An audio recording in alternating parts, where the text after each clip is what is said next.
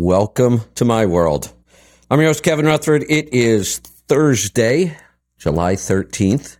We are here live. It's kind of a free-for-all, except we've got a special guest joining me today. I'm going to get to that in just a second. We're also going to open up the phone lines. If you happen to have calls about tires and alignments and those kind of things, it is Thursday. You might want to get in now.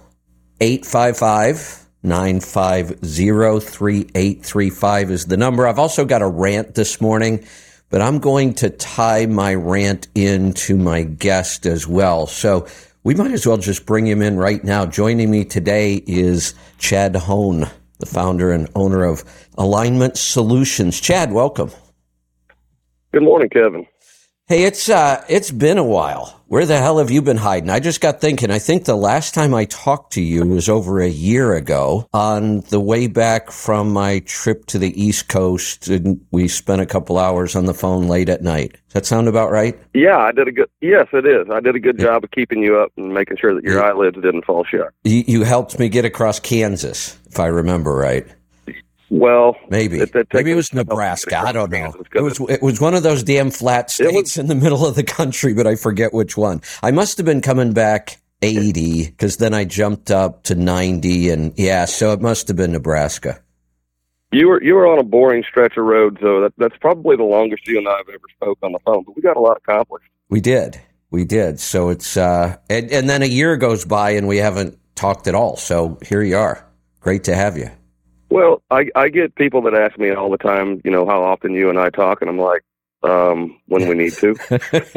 But really, when we really have something that we need to talk about, we talk. But it's you know, people think that all of us people in the Let's Truck organization, like, we have to talk to one another all the time. I'm like, no, we know where we stand with everyone, and when we need to reach out to somebody about a topic, we talk about it. When we don't, we don't. And you know, honestly, I don't talk to the team and our partners all that much. For one, there's a lot of them. If I spent much time on the phone with them, I'd be on the phone with them all the time. The other thing is, everybody I know is too busy to be on the phone anyway. Everybody I know is just busy doing their job. Correct. That is 100% correct. You know, Bruce is busy. Go ahead. No, you're fine. You're not wrong.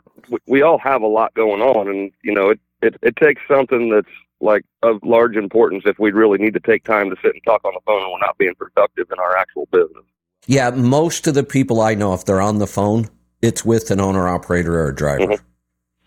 Yes. I mean, that's phone that's time. That's where I spend the most amount of my time on the phone. Yeah, and the interesting thing is most of the people I deal with own the company. And even Bruce, who's owned the company for 40-some years, and it's still a big company, or it is a big company now, Bruce spends more time on the phone with owner-operators than any other human being I know. Still to this day. Yes, he does. And it's not just during work hours. I've traveled with Bruce. We've been on vacations together. We go to events together. It is all day long. If Bruce is awake, he's answering his phone. I don't care where he is or what's going on. He's answering his phone and he's talking to owner-operators. Kind of makes me a little crazy. I'm like, hey, Bruce, you know, you and I haven't seen each other a while. I'm over here. I can recall several times when my wife and I are taking some time off, you know, getting away, and she's just sitting in the passenger seat looking at me like, really? Yeah. I know. I need to continue to answer the phone. I'm just covering miles right now. And then when we get into actually doing what we're doing, I might, you know, turn the ringer off for a little bit. And then, you know, we get a free moment, and there I am back on the phone again, and it's Sunday afternoon at home, which is our family day. I'm never open on Sunday. She'll catch me out in the garage helping somebody with a problem on the phone. And she's like, do you ever stop? Yeah, well, I know. Yeah, when I sleep. Yeah, I'm going to tie this into my rant. I do a rant every year, and it's time because I already saw an advertisement for this, and it doesn't happen till September. So every year, as soon as I see the first promo or advertisement for this event, I do my annual rant, and then we can move on. Today, though, since you happen to land on the same day I was going to do the rant, I'm going to tie this all in.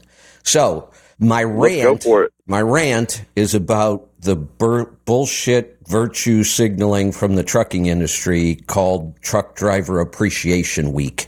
This makes me insane. This is just, you know, the trend now is making up all these new words and phrases, and I can't even keep up with them anymore. I actually have to go look things up. Like with all the reading I do, I come across these words and phrases. I'm like, what the hell does that mean? I've never heard that before. That makes me a little crazy, but I actually like this one. That virtue signaling. That's one of the new phrases. But that's really all this Truck Driver Appreciation Week is. I can tell you exactly how this happened.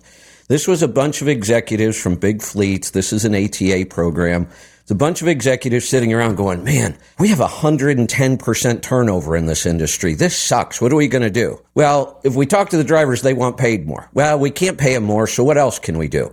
Well, somewhere in their surveys, they talk about, you know, respect and, oh, yeah, let's do something along those lines. Let's do a Truck Driver Appreciation Week and show them how much we respect them. Unbelievable. For most of the fleets, it's a barbecue in the parking lot that 98% of their drivers never make it back to. So it's really for the office staff and a couple of drivers who happen to be hanging around. The truck stops give, you know, a free hot dog and a cup of coffee or something. I don't know. And then we do a bunch of ads telling drivers how important they are.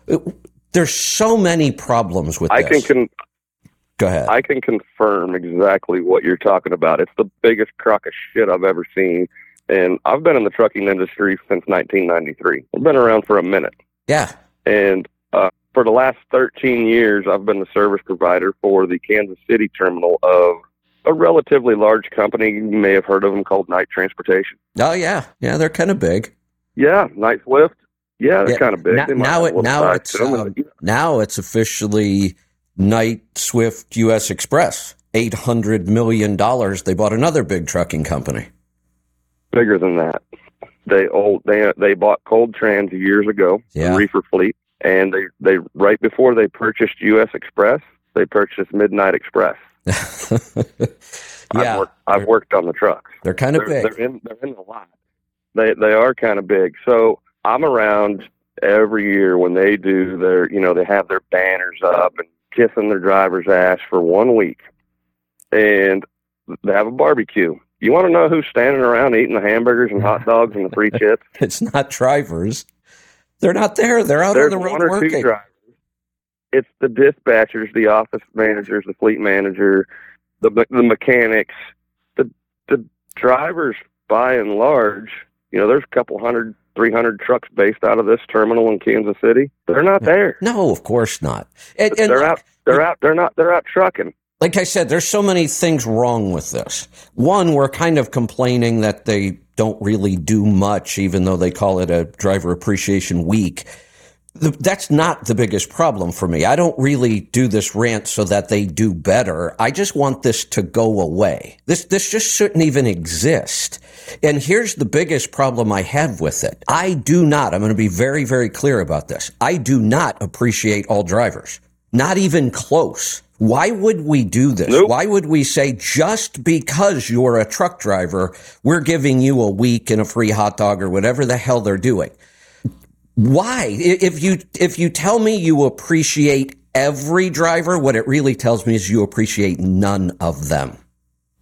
That's what it tells me. I can promise you that over the years, I've had mechanics that have worked under my supervision that I definitely don't appreciate because they don't deserve it. Exactly.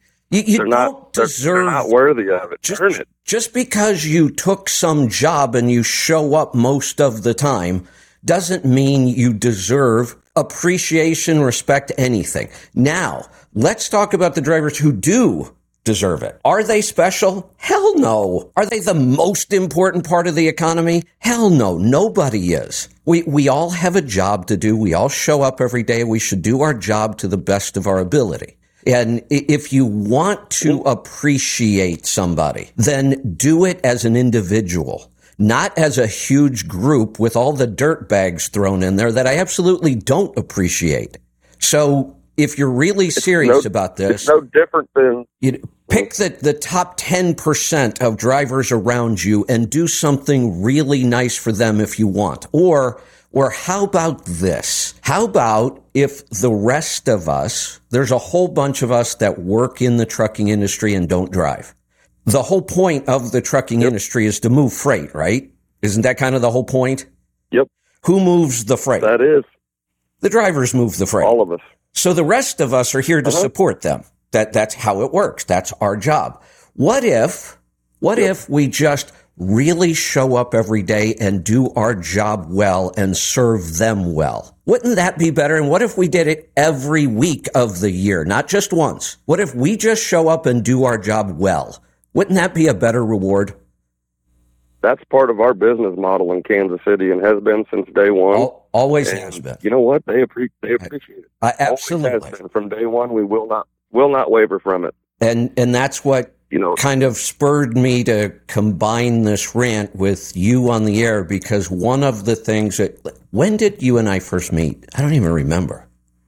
2012. Was it 2012? 2011. Actually, we first met at, I met you first at a CMC, my first one in 2011. Okay. And I started fixing a few trucks in your parking lot, and you had no idea who I was. And right before your CMC was over, the attendees were calling into your show. You were still doing the show live. During the CMC, you started getting phone calls, continued for the next 12 months. And then 2012, I was actually a service provider for the first time at one of your CMCs, all the way up to the last one in 2018. So sounds right.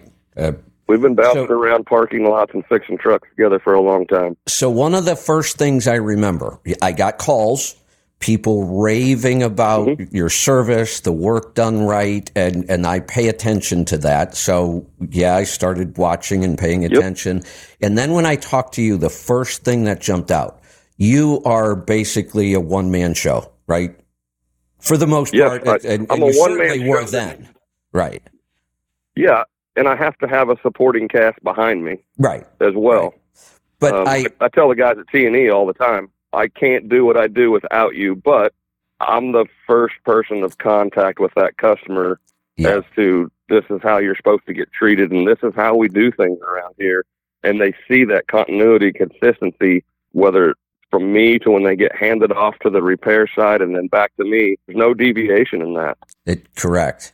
And the first thing that really surprised me, when you're, one guy trying to build a business like that, you want and need revenue coming in the door. So you want to be turning wrenches as much time as you can be turning wrenches, because that's what pays the bills. And for many startups like that, customer service kind of takes the wayside many times. And I've even seen people that can succeed at that. They're so good at the work, and you are, that people will say, look, I get it. It's one guy. He did a hell of a job. If I didn't get a call about this, not that big of a deal. But I was shocked. But you had the opposite approach from day one. I know there are times you didn't schedule one more job that you could have because you were on the phone following up on the jobs you already worked on. And that was what impressed me the most. I thought if this guy is this conscientious about his customers right now, in the beginning when he could be turning more wrenches and making more money, he's got a long-term approach to this, and that's what we look for. You have to have a long-term approach. And this might surprise you, it might not, but I was making those phone calls and actually did not turn down any work. It was just making sure on your drive time or waiting for a truck to get repaired, make that phone call. Today, 13 years later, do I make as many of those phone calls? No, I don't. Do we, maybe a text message, unique trucks that were kind of had a unique problem. They'd been through the ringer on some stuff. Yeah, you still need to make that phone call. One of the differences after 13 years, a lot of your business is customers you've known forever. And just like you said, our team and our partners, we don't talk all that often. We're all too busy working. It's kind of the same thing now. You've got long-term customers. You don't need to kind of hold their hand as much as you used to. No, you don't. And when the large majority of your customers that come in the doors, when they called you for an appointment, the first thing they say is I was referred to you by so-and-so, or I heard about you on Kevin's show, or I heard about you through Mike Beckett. That those people are they're still satisfied with the service and the work that you're doing. And you get the feedback immediately in the shop, because one thing we do here in Kansas City that you won't find in 99% of the shops in the country is you're welcome in the shop with us as long as you don't blow in my ear or reach in my hand. So give me a little bit of room, but I want to take the time. The guys at T&E take the time. We want to show you what's mechanically wrong with your truck and what we're doing and kind of give you an explanation. And I can't tell you how many times I've had a guy look at me when I'm inspecting his truck, or any operator say, I've learned more from you in 5 to 10 minutes than I've learned in the last 10 years of driving a truck. Thank you for taking the time. You know, along that idea, and you brought up Mike Beckett, and I want to go back and talk about kind of your history and how you got started. So remind me if I get off track. Mm-hmm. I repeat this all the time. I learned this from Mike. I met Mike the first time on a big Volvo tour. Volvo, it was when they were first bringing out auto shifts. So this would have been late 90s, probably early 2000s sometime. And Volvo built these. Yeah, Volvo built these 4 really beautiful trucks and some custom trailers for this tour. They built this classroom trailer that was just beautiful. Really, really nice high-end truck seats were the classroom seats inside this trailer. Like, you know, beautiful leather, armrest kind of stuff, driver seats, really cool stuff. And the idea was, which truck stop chain was it? I don't remember which one it was. It was one of the truck stop chains, and we were doing like 30 events around the country. It was a tour. They all started and drove from truck stop to truck stop around the country. And I can still remember they called me and said, hey, we're doing this tour. And Volvo, I was pretty heavily involved with Volvo back then. They were a sponsor of my seminars. They said, we're doing this tour and we're going to be at all these truck stops. Here are the dates. You know, let's talk about this. And I'm like, hey, hold on. It looks like this is all planned out already. And they said, oh, yeah, it is. These dates are set. And I said, I can't do this. It's like, what do you mean you can't do this? I said, I have a business to run. I can't go out on the road for 2 months. I said, there's just no way. I can't do it. I was still heavily involved in running the business. I said, I just can't do it. There's no way. And they said, well, they're already planned. What are we going to do? And I said, I don't know. Maybe you should have asked me sooner. So what we were able to work out was I picked some day, more than half, and I said, I can do these, but I'm going to have to fly in and out. You're going to have to pay for it, my travel and time. And they said, no problem. You know, do as many as you can fit into your schedule. And I got most of them. The whole thing kind of fell apart pretty quickly. The very first event we had was somewhere in the South. I don't know, South Carolina. It was a heat wave. It was like 104 degrees and 99% humidity. And the air conditioner went out in the classroom trailer before we even got started. Yeah. So then we had to go in and kind of take over the restaurant. Oh, it was, we took over the Iron Skillet restaurant. So it was Petro. That was the truck stop chain, I'm pretty sure. So I ended up flying in and out of these, but that was when I met Mike. Mike was part of the tour as well. He would set up and do demonstrations of alignments and explain and all the things he would do. And I would, you know, do the business stuff. So that's when I met him the first time, and I'm watching him do this alignment. I'm just blown away, because to me back then, alignments were kind of like black magic. Like, I don't know what the hell you're doing under there, but as long as it works, I don't care. And then Mike made it so simple. You know, it was just, I looked at it, I thought, oh, that's just easy. Now I get it. And I remember asking him, after, you know, spending a day with him and just one day, but it was a long day, I said, Mike, I kind of feel like I know more than most of the people who I've been paying to align my trucks. And he said, technically, you probably do. And I said, but that doesn't make sense. I said, just one day. I know. And I said, some of these guys have been doing this for 20 years. I talked to him. I said, I don't get it. What's with that? And I love this statement. He said, Kevin, some people have 20 years experience, but not many. And I said, no, and he said, no, listen, he said, some people truly have 20 years experience. Most people have 1 year of experience 20 times. They stop learning after their first year. Correct. And as soon as he said that, I thought, Wow, that is brilliant. That should be on a T-shirt or something. And it applies almost everywhere. And then it made sense. It does apply everywhere. And then here was the other problem. Much of what a lot of these guys learn in the first year is just wrong anyway. How much sloppy work do we see? That's exactly what I was just getting.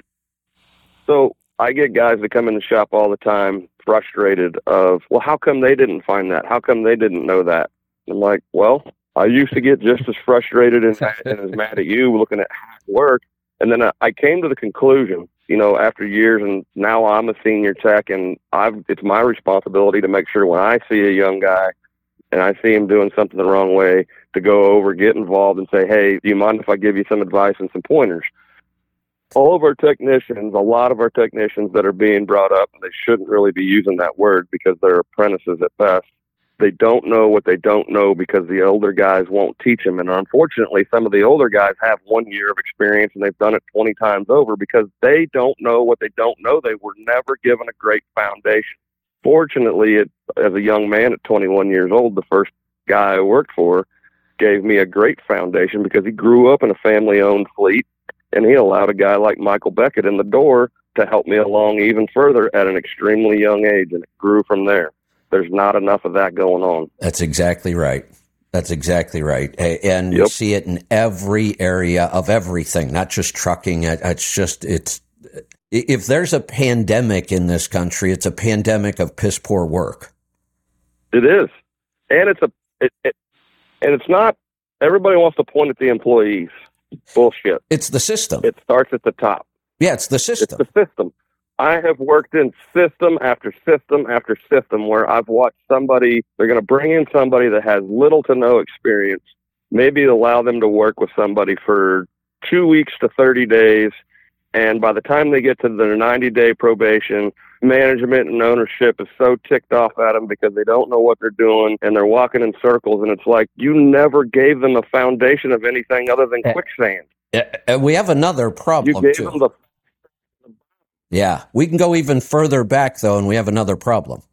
Our school system is a huge problem. Our government indoctrination system is more like it. The problem is, we no longer teach people how to learn. We teach them how to memorize things and pass certain tests. And then we really screw them up because everybody gets a trophy and everybody gets to participate and everybody's the same. And those are the people that we now have to deal with as employees. And all the training in the world isn't going to help because you can't change their mindset.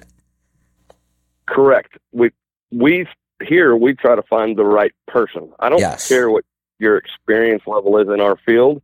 That doesn't matter. Chris and I are looking at your character, your work ethic, your attitude. What kind of person are you before we invest a lot of time in you?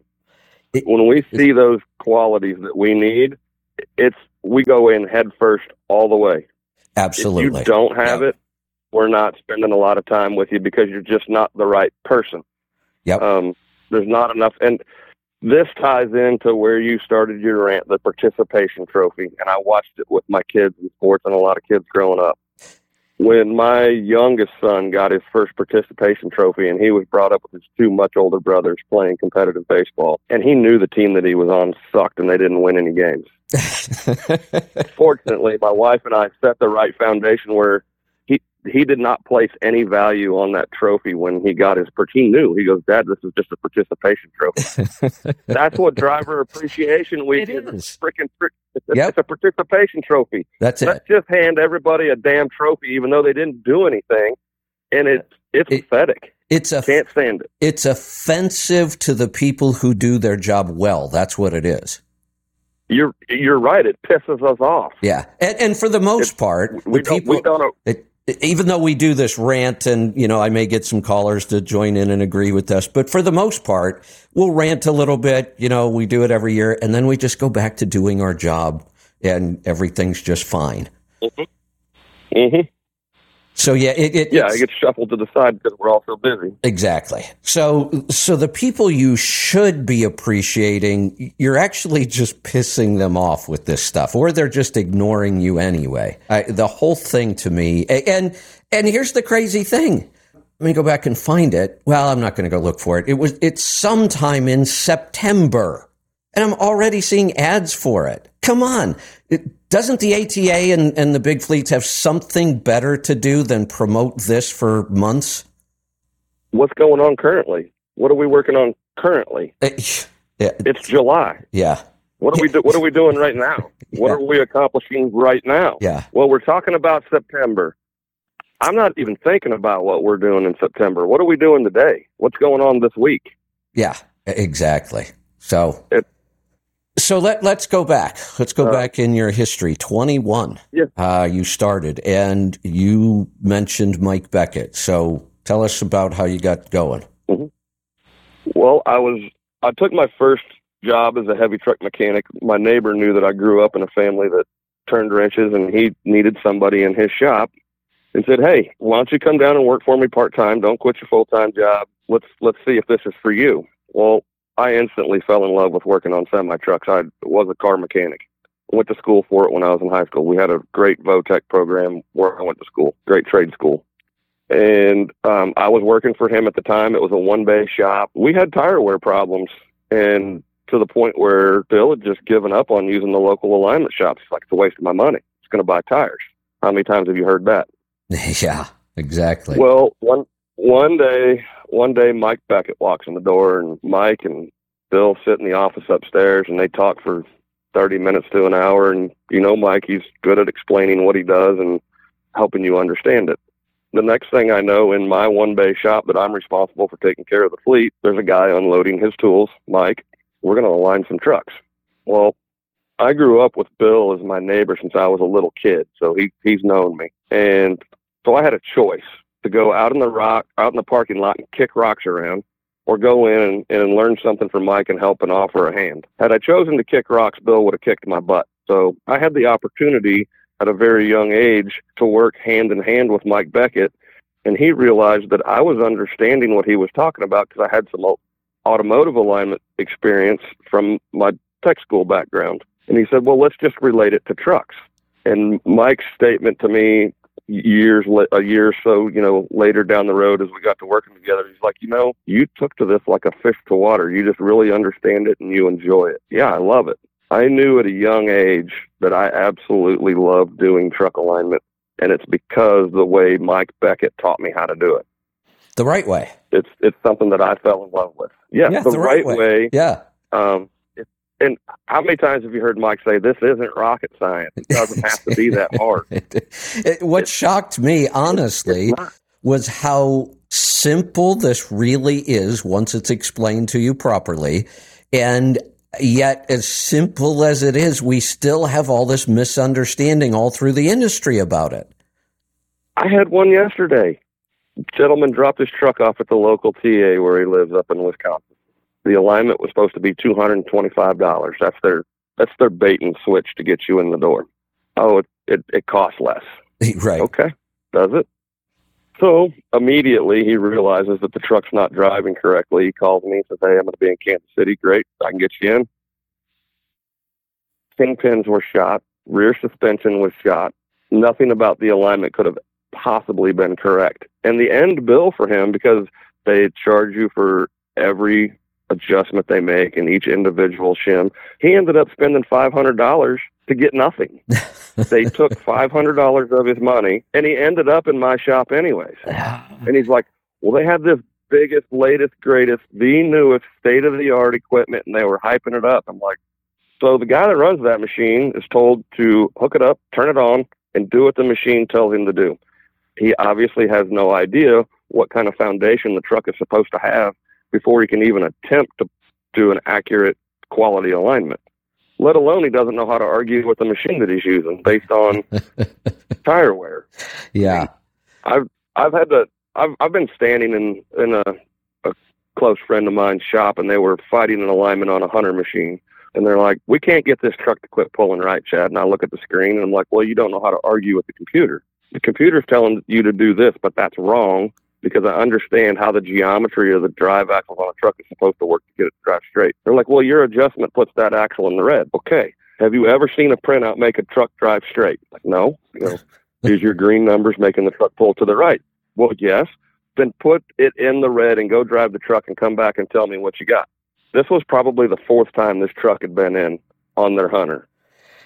They listened to me. They went ahead and put it in the red and said, hey, what we're doing is not working. They made the correction that I asked them to make. And they came back and they said, you son of a gun, how did you do that? Well, at a young age, I was taught how to argue with that stupid thing you're using. It doesn't work. You know, it's overcomplicated. It kind of part of the dumbing down of the technicians across the country. Yeah, it comes back to, we're not going to teach you how to learn. We're going to teach you to memorize some things and then just listen to the computer, the software. It will. Well, no, let's teach them how alignment really works. It should take us about a day. It's really not that complicated. And then you would understand and you would know when that machine was wrong. They're not taught to argue with the system or question anything. It's memorize this, do as you're told, don't question it. Right. And don't think. I watched that with my, I watched it with my older two kids in the public school system. Yes. You want to know where my youngest, who you met when he was in a cradle? Yes, I did. You want to know where he doesn't go? To public school? He doesn't go to public school. No, we homeschool him. Excellent. You want to know what happened to his learning ability and the person that he is and the questions that he asked since we started that? Is exactly what we want people to do that they're not doing because of our public school system. Yeah, I should probably correct what I said. I said we don't teach kids how to learn, and we don't. But more important, we don't teach them how to think. That's what we really have stopped. Right. We don't teach people how to think. You know, you know what I do. People call me. They ask me questions. I give them answers, right? That's kind of my life. Yep. People ask me questions, and I give them answers. But my goal is always, and I say this to a lot of people, I don't want to keep giving you answers. I will, and I'll help, but I also want you to start thinking. Learn this stuff. You know, if you're asking me the question, it's probably pretty important to one of three things: your business, your money, or your health, because those are the things I cover. Mm-hmm. And those three things are important enough. You should start learning about them. I don't want people to depend on me to have the answers all the time. At some point, I want people to start learning. Learn enough that you put me out of business. I'll throw that challenge out there. You think that'll ever happen? I'm pretty sure I have job security. I can throw this back to multiple conversations that I've had with owner operators at the CMC conferences that you used to do. Occasionally you'll get a guy or a gal that comes out towards the end and you can tell that they're irritated or agitated. It's like, what's going on? Is it not what you expected? Well, get down to the root of the conversation. They're mad at you because you didn't give them every single answer. Instead, you're in there giving them You're giving them a whole bunch of tools that they can use to improve themselves and learn. And they showed up wanted you to hand them $1 million business plan all wrote out and ready for him to just go execute it. And in reality, what that whole event was about that I could see, but I spent most of my time in the parking lot, but I listened a lot. It's all about the tools that you need to learn and ask questions and, get curious and think and network, work together, help one another learn. It was designed perfectly from what I could see. And the large majority of people that went there got a lot out of it in that way. But there was always somebody that was negative about, why didn't you give me the answers to everything? Well, did they give you the answers to all your math quizzes when you were in school? No, you're supposed to figure it out yourself. Right. They taught you how to do math. But they don't even do that in school anymore. They hand you a damn calculator and say, there you go. Right. We don't even do that. Right. All right. So now... tell us about Alignment Solutions and T&E and everything going on in Kansas City.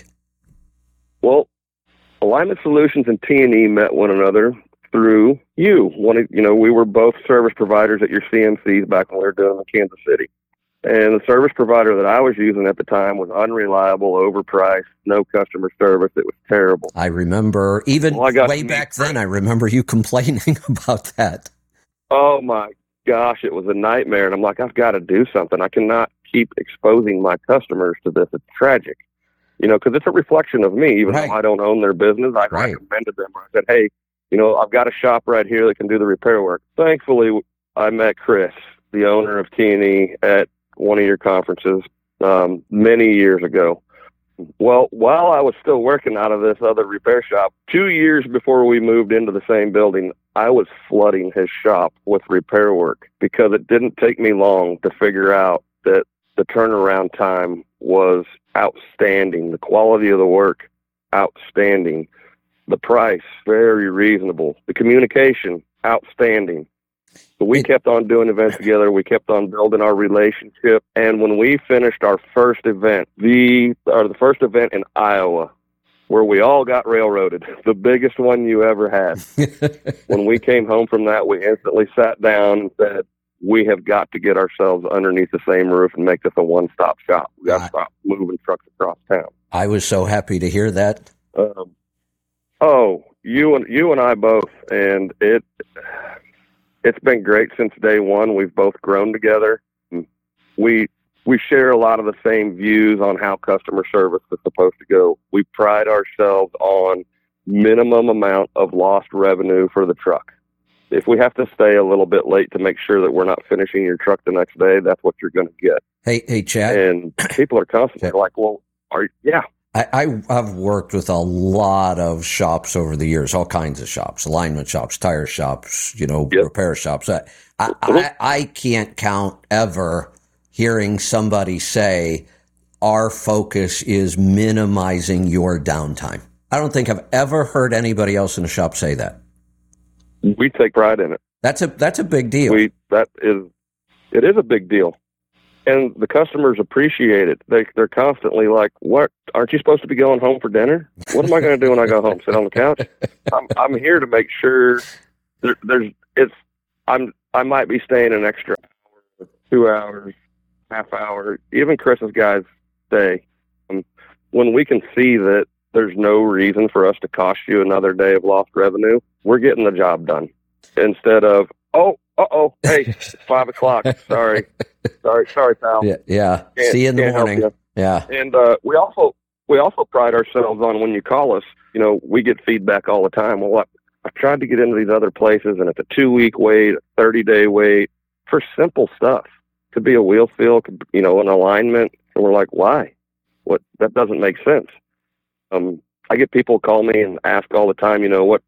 Boy, I bet you're busy. I bet you need a lot of notice. I'm like, no, I need 1 to 3 days notice. I don't schedule way out because life happens, trucking happens. Especially in trucking. Trucks break down, freight gets canceled. What's that? Especially in trucking. Yeah, you're not working in a local market. You're working in, if you scheduled somebody just 4 days ago, they may be 2,000 miles away, and they may never make it there. Absolutely. Because life happens and trucking happens, right? Yes, and you don't know if you're going to get the courtesy call from whoever's operating that truck and say, hey, this happened, we're not going to make it. For the most part, we do get that call, but twice this week in one day, I've had people call and say, hey, can you get me in today? And I'm like, well, actually, yes. The first couple of trucks went really smooth. I can get you in this afternoon, no problem. 2 for 2, no call, no show. They were in town already. Yeah, so we don't run a big backlog. On the repair side, they have to a little bit because they do some local work, and then we have a large number of people that are coming in from other states. We don't serve Kansas City; we serve 48 states. Yeah, our customer base comes from all over the country. They're coming to us for a reason. They've heard good things because of the service they receive and the turnaround time. So that's two huge things. Is we don't want you sitting around here forever, and we don't want you to get told that, well, we can't get to you for an extended period of time. In our operation, there's absolutely no reason for it. Excellent. Great stuff. So T&E, really a full service shop, right? They are a full-service truck repair and tire shop. They understand that they do not belong inside of an engine, inside of a gearbox. They do clutch jobs, absolutely specialize in wheel end, steering, suspension, your day-to-day truck repair needs, whether it's, you know, it's a radiator, a water pump. You will not get an overhaul. You won't get an overhead.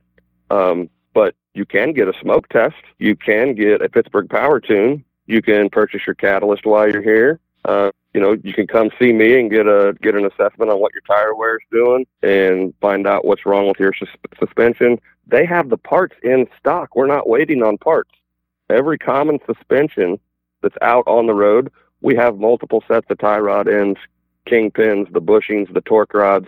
We're not. That's another reason why we can turn you around so quick. The parts, Chris makes sure that the parts are on the shelf. What they've done to tool the shop to be more efficient, to get you going faster, they've invested in multiple Tiger tool presses. We used to have to sit around and wait for the axle surgeon to show up and ream a steer axle and sleeve it because the kingpin egg-shaped the hole. They made the investment in the mag drill to bore and sleeve axles in-house. We're not waiting on the axle surgeon. We even went as far as to try to get into being able to do axle stubs ourselves until we found out that we had to be a franchise. And we're like, no, okay, that's one thing we can't get into. So they're an amazing shop. Yeah, they really are. They're tooled and equipped.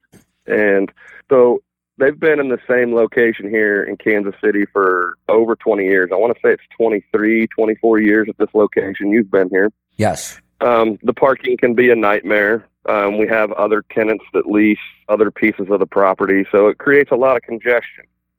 And the old man that owned the property turned the property over to the son-in-law. Well, you know how that goes. Yeah. It didn't go well, and Chris said, no, we're not doing that. So starting clear back in the fall, Chris started looking for property for our new home. Really? And him and Tom made the commitment. Yes, they purchased 29 acres about 8 miles north of where we're at now. The new shop is up.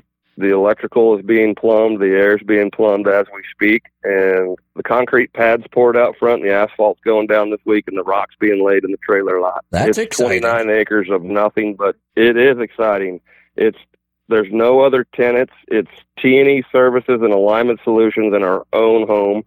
And this first shop, it's just the beginning. You know, we had to add on to an existing little shop that was there because of the way it was zoned. It's still it's as big as the shop that you've seen us work out of on the repair side, as far as 6 bays wide and 60 feet deep. Nice. But taller indoors, more modern. That's the first shop.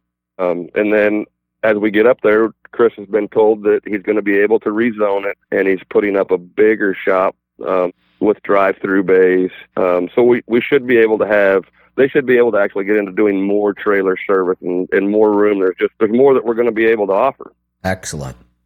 So this may or may not work, but with that much space and where you are in Kansas City, I had a guest on the other day, and you know, we've heard about the parking problem in trucking, and people scream the government's got to do something, and I'm screaming we don't want the government doing anything. They screw everything up. We should figure out how to solve the parking issue ourselves. So we've been looking, and you know, I found a guy who started a platform kind of on, you know, there's an app and everything, but it's truck parking, and it's like truckparkingclub.com. I don't forget exactly which one it is, but what this company does, I saw that. Yeah, they go out and contract with properties that could handle some truck parking, and it could be daily, weekly, monthly. It's a really good idea. There's a lot of empty space sitting around every night that could be used for truck parking if we could get it organized, and that's kind of what this company's doing. So I don't know if you'll have any kind of space or if you want to deal with that kind of hassle on this property or not, but something to think about. Already part of the plan. Excellent. They have rented truck parking here at the facility that they're at, which has made it more congested. Well, now that we have all that room, that's definitely on Chris's agenda. Is, you know, he's identified there's people that are here that he's like, there's no way I want them at the new property. They're dumping oil in the parking lot and making a mess and things. You can't have that. Right. You know, and they they don't necessarily patronize the shop, and it's like, nah, it's not that's not a good look. So as far as you know, being able to rent out parking or Chris entertaining joining with that guy, absolutely, that's definitely an option. Do we have the room? Yeah, it's not going to affect our operation at all. I think that would be awesome, and I parked one of my trucks at Chris's place for almost a year. Yeah, I came to the airport and picked you up. So you come get it. That's right. Yep, you did. That was quite the trip. I remember that. Yeah. Yep. Yeah. That was back when you were still yanking an RV around behind a tractor. Yeah, I was. I almost wish I was doing that again. I do miss that. I mean, the coach is nice. It really is. It's definitely an upgrade as far as traveling and all that. But I miss having the truck and trailer. Yeah, there's just something about a truck and trailer going down the road versus driving a big old floaty coach. Yeah. It's not fun. It doesn't have the same mystique about it. No, it's not. Although you get in, you push the button, and you mash the gas and go. Yeah. Although my coach did feel better after you got done aligning it. Shush. Still working. We don't align coaches in Kansas City. I don't know. I don't know what you're talking about. We don't align coaches in Kansas City. No? Are you sure? I thought I got mine done. I'm positive. I don't know a guy that knows. That was a unique circumstance. You got it. Because I do get that phone call. I get that phone call a lot about do you do motor coaches, and I'm like, no, I'm sorry. It's important in any business to identify who your customer base is, right? Yep, no doubt. My customer base is the commercial trucking industry, especially owner operator. If I'm fighting, you saw. I made Lisa seasick because you were doing a show while aligning and coaching. How many times I had to roll that thing back and forth and repaint it? While I'm sitting in there doing the show, right? I know. Right, and it was a lengthy process. Yeah, it was. So if I have guys with, you know, they have customers that expect them to be there on time. They have a babysitter on the dash now. You have the electronic logs, and their time frame is strict. That the leeway is just not there. If I'm fighting working on a coach rather than taking care of the commercial trucking industry, how well do you think they're going to perceive that? Yeah. Well, and honestly, had you ever seen the particular suspension I had? If you hadn't worked on a country coach, you hadn't, because they build their own chassis. Yep, it's unique, and that's the other side to it. There's a lot of uniformity in semi trucks as far as there are similarities in how the suspensions work, and there's only a handful. Right. That's it. That's all you're going to see. And, and some of them you're not going to see very often at all. You just have to look at them, and this reaction gets that reaction. And it's very similar to the Freightliner and the PACCAR and the International, the Navistar. They all do the same thing a little bit different. Right. You crawl under a coach, and you have to dissect every little thing they tried to do differently and hope that it's not on independent suspension airbags. Right. Well, that doesn't belong on my equipment in the first place. Right. And that's not what we're designed to do. We're designed to work on the solid. Mine is on independent suspension with airbags, and the airbags is actually the leveling system. And it was bad enough that, you know, Bruce kept telling me about this Safety Plus thing, this steering assist called Safety Plus. And he's like, Kevin, you got to get this thing on your coach. Everybody with a truck loves them. And I'm like, all right, Bruce. Especially on a coach. Yeah, I'm like, Bruce, when we're there, we'll put it on. So I got there last year, and Bruce and I crawl under the coach, and we're looking around, and we're like, it doesn't work on this. There was no way to put it on my coach. Nope. No, that's designed for a solid axle with a tie rod tube assembly that goes all the way across. Which I don't have. And yours has individual sides. No, you do not. And fortunately, I'm good friends with a guy named Michael Beckett that helped talk me through that, because I didn't just figure that out on my own. I had some pretty good ideas, but that's the great thing about the MD Alignment Group up there in Iowa is you have a question, call. Yes. And they have an answer. Yeah. Yeah. Yeah. For years that's seen it. They're kind of your tech support, right? Mm-hmm. Yeah. That's one of the ways I got really good at what I do is I have burnt up Michael Beckett's cell phone for 29 years. I'm sure. For 29 years. Yes. I don't talk to him as often as I used to, obviously. We still talk. I may see things that are new and happening in the market. He may see things that are new and happening in the market. We always talk about it, whether it be through email. Sometimes we put an email out showing what's going on, and then we have a conversation on the phone. We're constantly growing and learning together, and that's why we don't get stuck in that trend of 1 year over the last 29 years. Yeah, and we never stop learning and growing. And one of the things that comes out of that, and I've seen you do it, and I've seen you and Mike do it together, and identifying new problems. Something changed. It might be a tire changed, or, you know, a new suspension setup, or remember the nightmares with the first front air ride? Mm-hmm. Or the what was the original front end Cascadia? They had something odd. What the hell was it? It went away. Go away, and we've got trucks that have been retrofitted. It's the rack and pinion. That's right. That was a nightmare. They tried to put a Corvette steering system in a line haul truck. You want to talk about a truck that would beat the hell out of a rack and pinion? And just annihilate the inner tie rod end. Yep. It couldn't withstand what they were trying to put it through. And then all of a sudden, you know, these trucks haven't been on the road that many years as far as trucks are concerned. You can't find a steering rack replacement. Right. They turned way too sharp and would roll the edges of the steer tires off as well. Trying to get tire life out of that front end was a nightmare. It was in production for 1 year, and they went, oh, my gosh, what have we done? It was like 2009. Yeah, yeah. Now, it was the rack and pinion. The air ride was, fortunately, the air ride axles were designed for Volvo and Freightliner by Hendrickson. They knew better than to do it themselves. And most of your suspensions are actually, Hendrickson has their name on it somewhere in the design. Right. Hey, speaking of Mr. Beckett, we actually have to make room for him. He's up next. He is up next.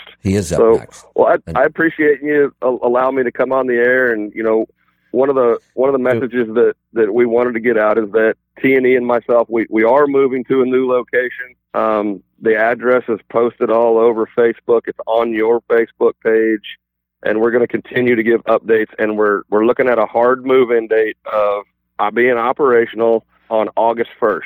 So it's coming up. Oh, excellent. That is quick. Wow. It's coming up. Yeah. Well, we've been working on this for a long, long time and tried not to. Hey. We're letting people know as they come in the door, but we've been getting phone calls for the last 3 months. Are you in the new location or the old location? So we are moving. You need to reach out to Lisa and start arranging something, because sometime in October we're going to be coming through there. We should do something. We should, a day, an event, something. You know, I know our schedule is going to be a little tight on the way there. We're probably going to actually take some time off after the event, go do some traveling. But on the way there, We're probably going to be under a fairly tight schedule.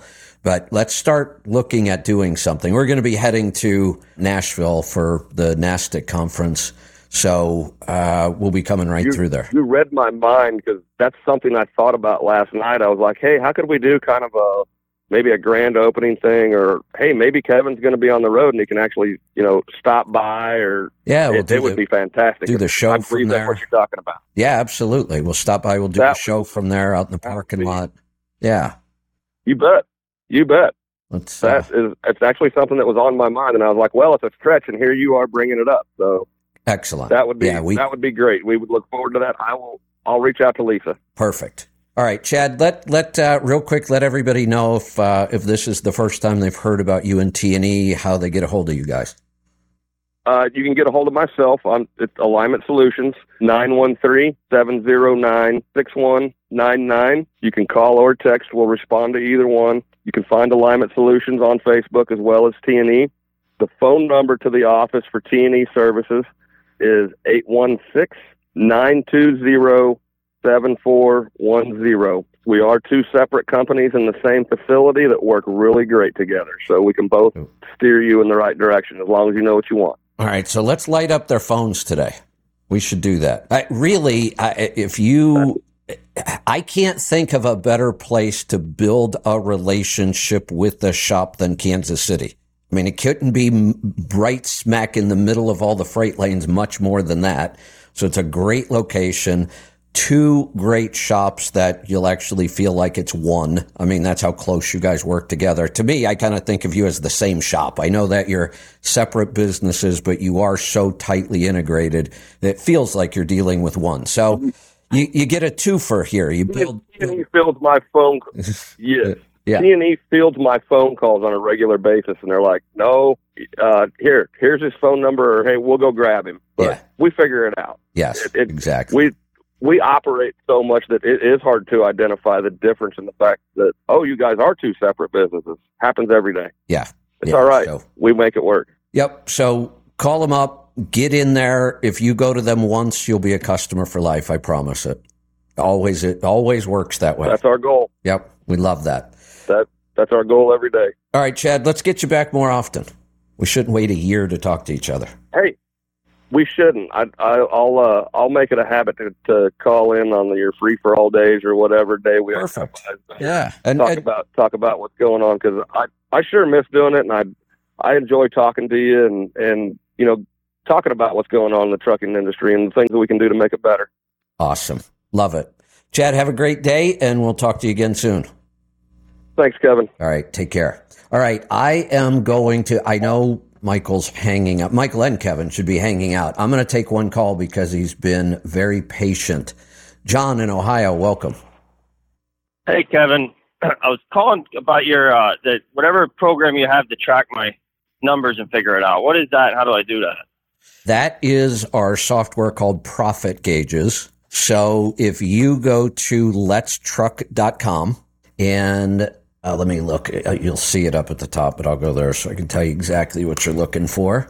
Up at the top, you will see a menu and hover over trucking, and then you'll see Profit Gauges, and then just click on that. You can read about it, and you can also start a free 30-day trial. You don't have to put in a credit card or anything. You just go ahead and start using the software. We give you 30 days. Play around with it. If you have any questions, you can call us or shoot us an email. We can answer things. Pretty simple program. There's not a huge learning curve on this. We don't change it and upgrade it all the time. I know a lot of software companies do that. We try not to. It's a fairly simple program. It works really well. We have a major upgrade coming up. I can't even give you a date, but for the most part, software has been about the same for a lot of years. Nice and simple. So sign up for the trial. Here's one of the things I recommend. We are in July right now, which means you have all of your data from January to June of this year. So you could put all of that data in one day. I've seen it done. It takes about 2 days to do a whole year if you start from scratch. So you've got 6 months. Perfect, because you can do all that data entry. It's not going to cost you a penny. You get to see exactly how the program works. At the end, you'll have your reports for those 6 months. And one of the things we use that data for is we take the 6 months, we double it, and say if the rest of the year is about the same, here's what you can expect for taxes and profit and all of that. So this is really good timing. So I would just go ahead and sign up for the trial. Like what data? All of your income, your revenue, the money that came in, we track that. And then all of the money that goes out, everything you have to spend money on for the business, your equipment payments, your fuel, your maintenance, your tolls, your scale fees, everything. That all goes in. That's what generates. So do I put like my house payments and stuff in there too, or no? No. This is business only. We do not want to mix up our accounting. Now, I have a great recommendation for you to do all of your personal accounting. I would use a program, and we have nothing to do with it. I have no partnership with them. It's just a program I've been using for years, decades, and I recommend it. It's mint.com. It's free. It's always been free. It's an amazing program for a free program. It will organize all of your personal finances. But Profit Gauges, you're only going to put in business information, revenue from the business, expenses for the business, nothing else. And then when I hear guys call in, you talk about like how much they make per mile and what their maintenance is per mile. Is that what's going to tell me all these numbers? Yep, exactly. Okay. And so like now I just all my money goes into one account, and anything I need, I just buy out of that account. I never tracked any numbers, but I never had a problem. So here's what you're going to do. With money, so I didn't know why I should. Like, what am I going to benefit from this? Well, wait a minute. I know a lot of people who don't necessarily have a problem with money. Let me ask you a question.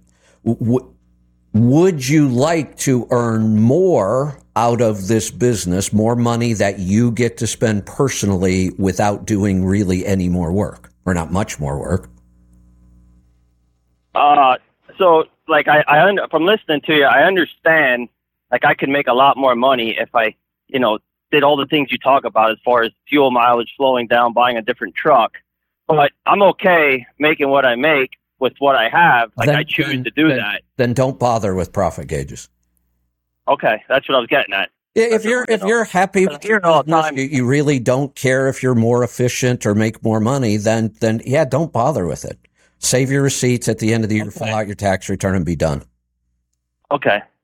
Yep, I understand, and that's what I wanted to know. Yep. If it's not important to you, if you're happy with your business the way it is, and I totally support that. I don't understand it. I really don't, but I totally support it. I don't understand it because it's just never been that way for me.